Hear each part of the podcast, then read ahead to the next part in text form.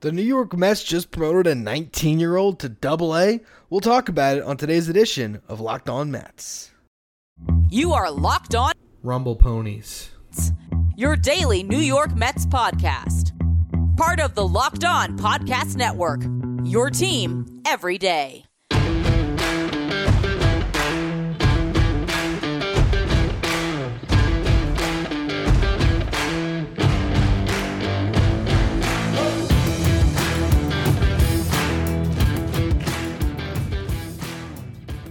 Hello to all you uh, Mays and Mets fans. You're listening to Locked On Mets, part of the Locked On Podcast Network. Your team every day. Thank you for making Locked On Mets your first listen every day. Locked On Mets is free and available on all platforms, including YouTube. On the show today, in the first segment, we got to talk about the crazy Jett Williams promotion 19 years old, and he's already going to be playing up in Double A to close out this season. So I'll go through what that means for his progression moving forward and why the Mets decided to call the kid up. Then in the second segment, we're going to talk about those Binghamton Rumble Ponies in Double A because they have clinched a spot in the playoffs, and now with Williams in tow, they feature an absolutely loaded lineup. So I'll go through know what the rest of their season is going to look like because that's the most fun baseball that's being played right now in the Mets organization. Finally, in the last segment, there was a weekend of baseball we can discuss. I'll talk about what happened with the New York Mets and look ahead a bit to what's going to go on this week. Before we get to any of it, though, I'm your host, Ryan Finkelstein. If you want to find any of my work, follow me on Twitter at Finkelstein Ryan. You also find some of my writing at justbaseball.com, where I work as the managing editor. Download the Game Time app, create an account, use the code LOCKEDONMLB for $20 off your first purchase. Last minute tickets, lowest price, guaranteed. Jett Williams has been promoted to double A. A shocking move in some respects because at 19 years old, the Mets very simply could have just let his season end. Brooklyn Cyclones, they're done. He could have said, All right, great job, Jett. Get ready. We're going to send you to the Arizona Fall League. And, and, you know, whenever that starts in a month or I guess it's what, November? Uh, off the top of my head, I'm not exactly positive. But uh, again, you know, rest up for that. We're to send you out to the Fall League great job this season. No, he's playing great baseball. Okay, over the weekend, he had a couple of multi hit games on Friday night, went two for four. Saturday night, two for four. He stole a base on Saturday. He stole a base on Sunday. Hit his seventh home run in high A on Saturday. Uh, walked twice on Sunday to put him to 102 walks in the season. He's the only player in the minor leagues who has drawn 100 walks and stolen 40 bases this year, which is an incredible combination, right? Because with a base stealer, we always say, what's the toughest thing? Stealing first base, getting on base, getting a hit, getting a walk. And you've seen it with guys, you know, in the big leagues like Esteury Ruiz right now or Billy Hamilton of the past, where, yeah, you get them on first base, they can steal bags, but get them on first base. And here's Jett Williams, who got on base at a 451 clip in high A this year. On this season, combined what he did in low A and high A, got on base at a 431 clip. And now the two stolen bases over the weekend pushed him to 44 stolen bags. Across 36 games played in high A, he hit 299, 451 on base, 561 slug for a 1.018 OPS. Seven home runs, nine doubles, two triples. 12 stolen bases on 13 attempts. So you combine it all together, that's in 36 games, 16 extra base hits. Actually, no, 18 extra base hits. So half of the games played, he had an extra base hit. One out of every two games, you get an extra base hit in the big leagues. Uh, you're going to get paid a lot of money because that's like 40 home runs and 40 doubles. okay. A stolen base in 12 out of 36 games, or 12 stolen bases in 36 games, that averages out to one in every three games. Was that like 50 bags, 54 bags? in the big leagues. That's not to say that he's going to be a 40 home run. Uh, he's going to be an Acuna, right? Uh, not a Luis Angel Acuna, a Ronald Acuna. It's not to say he's going to hit 40 home runs and swipe 50. But what it does say is he has an absurd talent level that he's just scratching the surface of. And I think what this promotion means more than anything else is it's this guy is playing great baseball. Let's keep him playing. Okay? you know, Binghamton is playing for something. They're going to be in the playoffs in Double A. And this extends his season two and a half weeks based on the schedule because if, well, could be two and a half weeks because based on how the playoff games are played, it could bleed out into, you know, the that third week from now. It could bleed out into. I think it, it could end on the 27th. Would be the last possible day of the Double A season. His season would have ended. Now he gets six games in the playoffs, which is two three game series. So potentially 12 more games for Jett Williams, and then maybe it's Arizona Fall League. But it's it's pretty nuts to see this guy put up a season at 19 years old where he's walked 102 times and has only struck out 108 times. So to see that walk rate and the strikeout rate nearly identical is absurd. And the sky's the limit here for Jett Williams. I think what the Mets are seeing is around baseball, teams are promoting guys quickly. Jackson Holliday's 19 playing in AAA.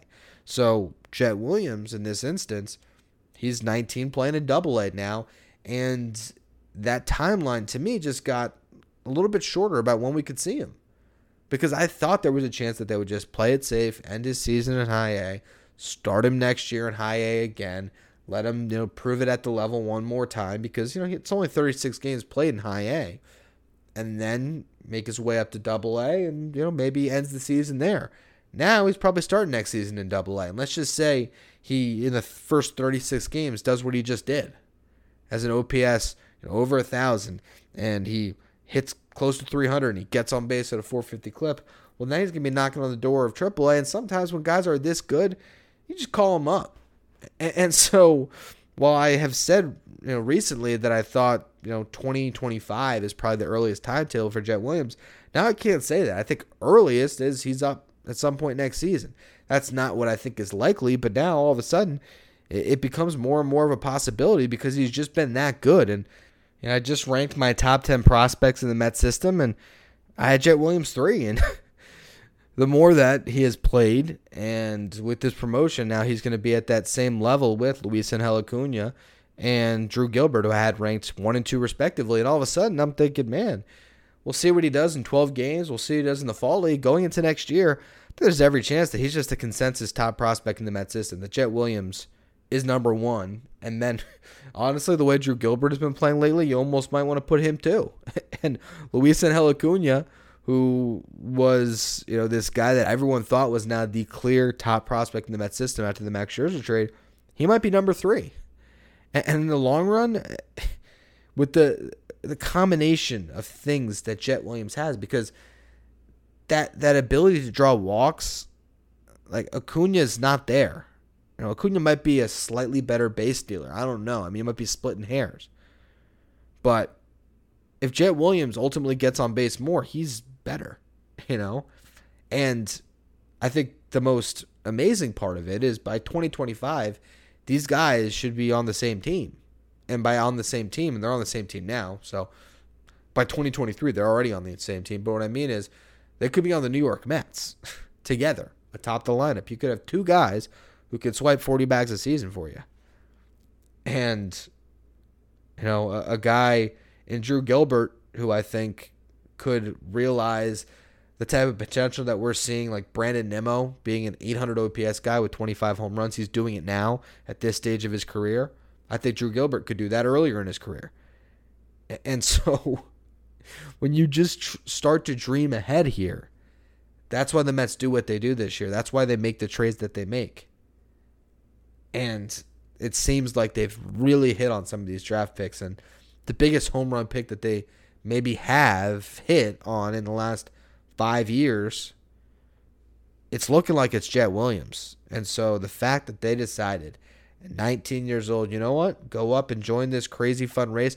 Join the rest of our top 10 prospects, the position players who are all playing together man, it, it really makes you want to tune into this Rumble Ponies team down the stretch. And that's what I want to talk about next, where they're at, um, and what's left for them, and really what this lineup looks like, because the future of the New York Mets is in Binghamton right now.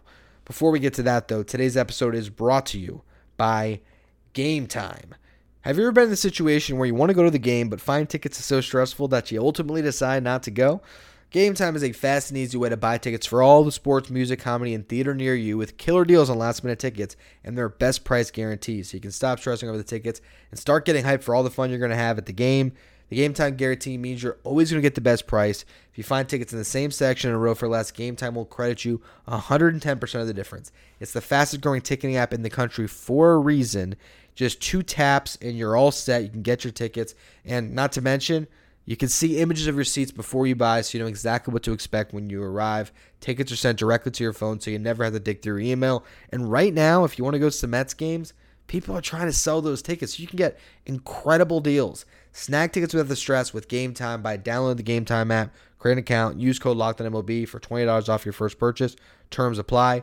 Again, create an account, redeem the code LOCKEDONMLB for $20 off. Download Game Time today. Last minute tickets, lowest price, guaranteed.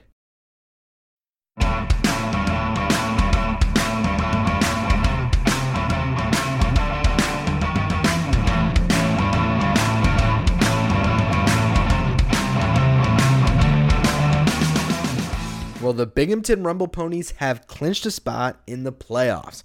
Essentially, how the Double A playoffs work, there is a first half season and a second half season.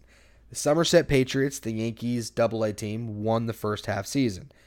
Now, they're currently a half game up on the Rumble Ponies in the second half season. But if the team that wins the first half also wins the second half, then the team with the second best winning percentage in the second half is the team that will face them in the playoffs. And right now, the Mets have clinched that spot over the other teams in their division. So suddenly, they are squared up, already locked in, even though there's one week of play left, into a three game playoff series against the Somerset Patriots for the Northeast Division. And if they win that, they play the winner of the Southwest Division on a, a series that would begin September 24th through the 27th. So that's where we're at here. Um, it's going to be exciting to see what the result is because this Binghamton team is suddenly loaded. They called up Kevin Parada from Brooklyn. He's had now a couple of weeks, I believe, in Double A. Has hit some home runs. His overall numbers aren't great, but he has hit the home run ball, and he's a top 10 prospect in the Met system. I had him ranked at number six. The first baseman is JT Schwartz, who was a fourth round pick in 2021. He's hit 301 this year in Double A with a 384 on base hasn't tapped into a lot of power, so not necessarily the highest of prospects. Probably still a top 30 guy. I'd really have to look into it, but he's, you know, at least hitting for a really high average. And to round out the rest of her infield, now maybe it's Jett Williams at second because Luis Angel is at short. I don't think they would bump him for Williams. He's played shortstop and center field this year, but Jett Williams has but those spots are taken by Acuna and Drew Gilbert. So I think he's probably at second, um, which is a position he probably has to learn with Lindor playing shortstop. It's two guys now in Acuna and Williams who could be second baseman for you. You really never know. Um, or, you know, maybe Jett Williams ends up in a corner spot in the outfield for Binghamton and even in the future. We'll see. Um, beyond that, you have Jeremiah Jackson, who I guess slides to third base now. He's been playing a lot of second, but he's played third, left, right. Um, he's you know a guy that's setting himself up to be a utility man at the big league level. He's got 22 home runs on the season with an OPS over 800 with the Rumble Ponies. He's the guy they got in the Dominic Leone trade. I discussed him on a podcast last week. So that infield might be Schwartz, Williams, Acuna, Jackson with Parada catching. And then in the outfield, you got Drew Gilbert, who's hitting 315, 408 on base, 537 slug in Binghamton in 30 games, 945 OPS. Had a two home run night on Thursday. He's been awesome. You have Matt Rudick, who was a 13th round pick in 2021. He's got an 863 OPS in 61 games in Double A. You got Agustin Ruiz, who has 18 home runs in 100 games. 726 OPS isn't great, but has shown some power, particularly lately as well. Rowdy Jordan, an 11th round pick in 2021. He's got 21 doubles, three triples, and 13 home runs in Double A with 28 stolen bases. 730 OPS leaves something to be desired, but still has been producing. Man, that's a loaded lineup. And, and when you just think about top 10 guys, it's from my personal top 10, your top three in Acuna, Gilbert, and Williams. Parada, who I had at six. And Jeremiah Jackson at this point, I think he's pretty clearly a top 20 guy. I mean, again, I haven't really ironed out anything beyond my top 11. Um, you know, because I had 10 plus Mauricio, so I had Mauricio slotted in there at five. Um, and then I, you know, wanted to extend it out because I was torn between Christian Scott and Mike Vasil at the end of that top 10. But the bottom line is there's so many top talents. And then you flip over to the pitching side, who would make up a playoff rotation. I don't know how they're going to do it, but Dominic Hamel probably starts one of those games. He's fringe top 15, I think, in this system. Um, definitely top 20. Blade Tidwell, I had. What I have him at? You know, I might have had him at six and Prod at seven. I have to go back and check my list. Um, you know, Blade Tidwell is a guy that's you know, really impressive. I think I might have Tidwell seven. I have to look back. Um, those two guys were were, the, were I was a toss up for me until the last minute. So uh, I guess it's still a toss up in my mind. But he's the highest upside arm in the Met system without a doubt. So maybe he starts one of those games. Tyler Stuart for a long time this year was leading the minor leagues in ERA. The keys again fringe top 15, definite top 20 at this point. Yeah, Joander Suarez, who in his two starts in Double A has not allowed a hit. He could be a, a, a guy that'll start a playoff game. And then you know, I'd say probably the best pitcher right now. I said Tidwell's got a higher upside, but currently the best pitcher in the Met system, the most effective pitcher in my opinion, Christian Scott, a guy who had what a strikeout to walk ratio of nine to one this year. He just came back. Uh, maybe he's pitching in a more short inning role down the stretch for this team, uh, but still a, a guy that's really effective they have a lot of exciting arms that can pitch in, a couple playoff series here if they are fortunate enough to win the first one. So it, it's it's really a team that that's loaded with talent. I mean, if you look at you know, top thirty guys, I mean, I don't even know. I'd really have to look at. I'd say top twenty guys if you were to count it out. Again, you got the top three in the system. You got you know, Parada top ten, Tidwell at top ten, Scott at top ten in my eyes. You got Hamel, Stuart, and Jackson. That's like nine potentially of the top 20 prospects in this system. A lot of them who could be in the top 15. And, you know, Joander Suarez is a guy that I think is going to start to shoot up some prospect rankings considering what he did in those two starts and what he did in whatever was the final nine starts or so um, in high A. So, yeah, man, if you're down and out about this Mets season, and why wouldn't you be? I mean, their record is abysmal, and they've been really rough to watch. You at least have something to think about for the future here because, again, this is double A. Remind yourself that it is double A baseball. That means these guys aren't too far away. And uh, you're thinking about all of them being on the 40 man roster at some point over the next you know, two years potentially. Yeah, the Mets have a bright future all of a sudden. Um, but the present, not so good, and we'll talk about it. Uh, in the next segment here, I'll recap what happened over the weekend, take a look at what's ahead. Before we do, today's episode is brought to you by Sleeper.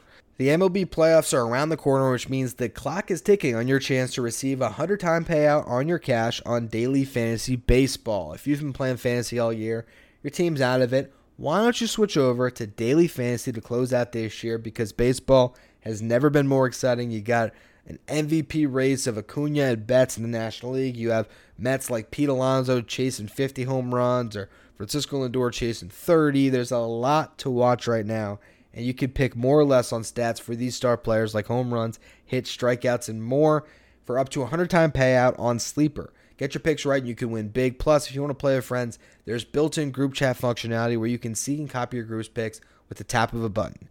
Entry can be made in 30 seconds or less. It's that easy, and they're safe and fast withdrawals. Use promo code Locked On, and you'll get up to $100 match on your first deposit. Terms and conditions apply. See Sleeper's terms of use for details. Currently operational in over 30 states. Check out Sleeper today.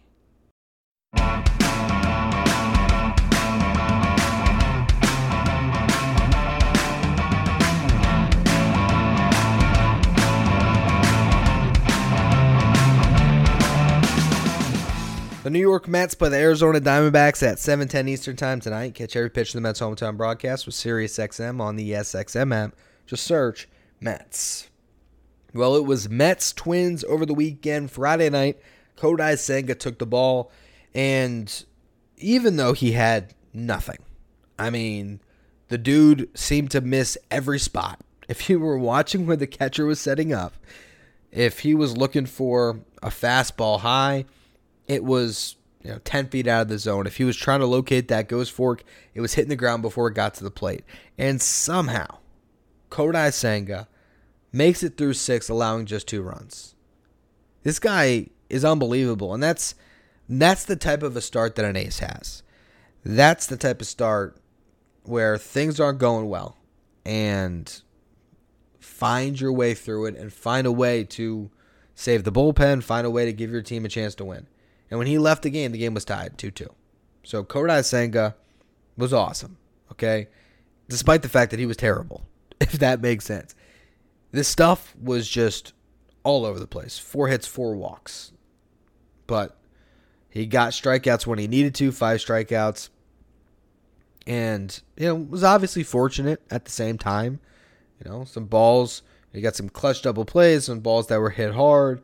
You know, the the right fly ball that didn't quite travel far enough in a pretty big ballpark, that especially at center field. But uh, you have to tip your cap to him. It was it was pretty impressive to see. And then uh, the only offense to speak of in that game was Francisco Lindor, who drove in two on a double. Other than that, nothing. And then the bullpen, as soon as Senga left, Sean Reid-Foley, disaster. Grant Hartwig tried to clean it up a little bit, couldn't. All three earned runs go to Sean Reid-Foley. One of the inherent runs came in when Hartwig uh, entered the game, but regardless, that was the ball game, and the Mets only f- mustered four hits. The offense was pretty bad this weekend for the Mets. Saturday, David Peterson actually threw the ball pretty well. The Mets got three good starts this weekend. Uh, Peterson went six innings, allowed three runs. That's a quality start. Um, struck out eight. He had really good stuff. Did give up eight hits and walk one, but his stuff is great. Like if David Peterson could attack the way he did last year, and we're starting to see a little bit of that, he could be an actual quality starting pitcher in this league for a long time. But it's you know too much Steven Matz, quite frankly. Um, you know, it's it's funny because people hated Jon Niese, and I almost wish that those guys had more Jon Niese in them. Where where Jon Niese, hey, you know what? He had some bad years, but guess what? A lot of years where the ERA was in the low fours, and I'll tell you what, there's a big difference between an ERA in the high threes and low fours than an ERA in the fives. A big, big difference when you're talking about a back end starting pitcher. And we'll see if David Peterson can get there at some point in his career. Drew Smith was the problem, though. He gave up four runs. Jeff Brigham gave up one. The Mets got some home run balls. Brandon Nimmo, his 23rd of the year. Pete Alonso, his 43rd of the year. And DJ Stewart, his 11th.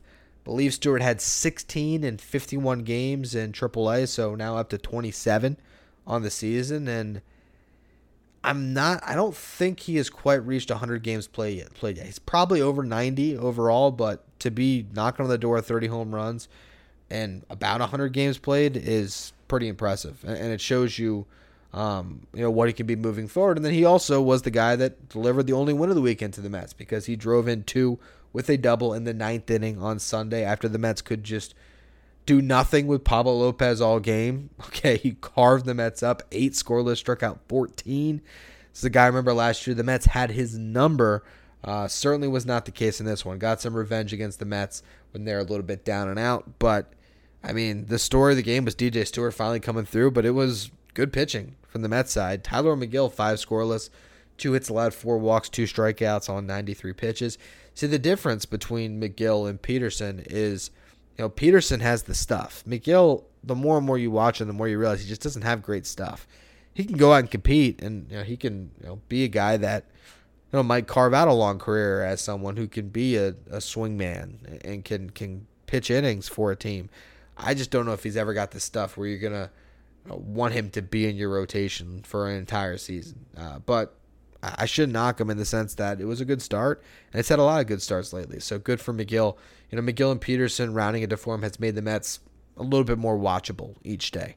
Um, the bullpen was also great. Phil Bickford, uh, Trevor Gott, Brooks Raley, Adam Ottavino, all four worked scoreless innings. And you look at those last three, Gott, Raley, and Ottavino, they each struck out a pair in their innings. So really good pitching, and again, you know the Mets able to put up runs in that ninth inning. Lindor doubled, Jeff McNeil got hit by a pitch, and then DJ Stewart brought them both home. He's got a 974 OPS in 122 plate appearances with the Mets. Look up other guys on this Mets roster this season who have gotten to 100 plate appearances what you will find is DJ Stewart has been like the best hitter on this team uh, when it comes to that level of a sample size. He's just been ridiculously good um, and ridiculously good lately. So happy to see him back in the lineup um, for these games here after he had some back soreness because he's been carrying the team on his back as of late. We'll see if he can stay in the lineup uh, over the last couple weeks of this season. The Mets now play the Arizona Diamondbacks, four game series. Jose Quintana is the only listed starter. So we'll see how they round things out. I mean, theoretically, Kodai Senga could start in this series, but they've been, you know, kind of holding him back to be the Friday night starter. And they might do that again. That's certainly a possibility. Uh, if they want to just start him one game a week for the rest of the season. And considering where the Mets are, you really can't blame them for doing that. Considering the Mets are coming into Miami, um, you know, not this week, but next week, and I'm trying to go to a game. I'd love for the Mets to start Kodai Senga on Wednesday or Thursday this week and turn him back around and get him out there for the Wednesday game in Miami so I can go and watch him pitch. Uh, but I'm not counting on that. I'm really not. So we'll see. I'm sure you know, Jose Butto might get a turn. Uh, Mike Vasil didn't pitch well in his last start in AAA, so I don't know if he's going to come up. Uh, you know, they'll cobble it together against the D-backs. And on tomorrow's show, I'll tell you why the Mets should try to lose as many games as they can this week because we want them to play spoiler against the teams that matter to us as Mets fans, the Marlins and Phillies down the stretch. And you also should care about lottery positions. So on tomorrow's show, I'll kind of explain that weird dilemma for a fan this week and why these are the games that don't matter in a sense against teams that we don't really care about in the D backs and the Reds. We'll get to all of it, but for now, that's going to be all for today's edition of Locked On Mets. Make sure you follow, rate, and review wherever you get your podcast. Follow me on Twitter at Finkelstein Ryan. Follow the show, Locked On Mets.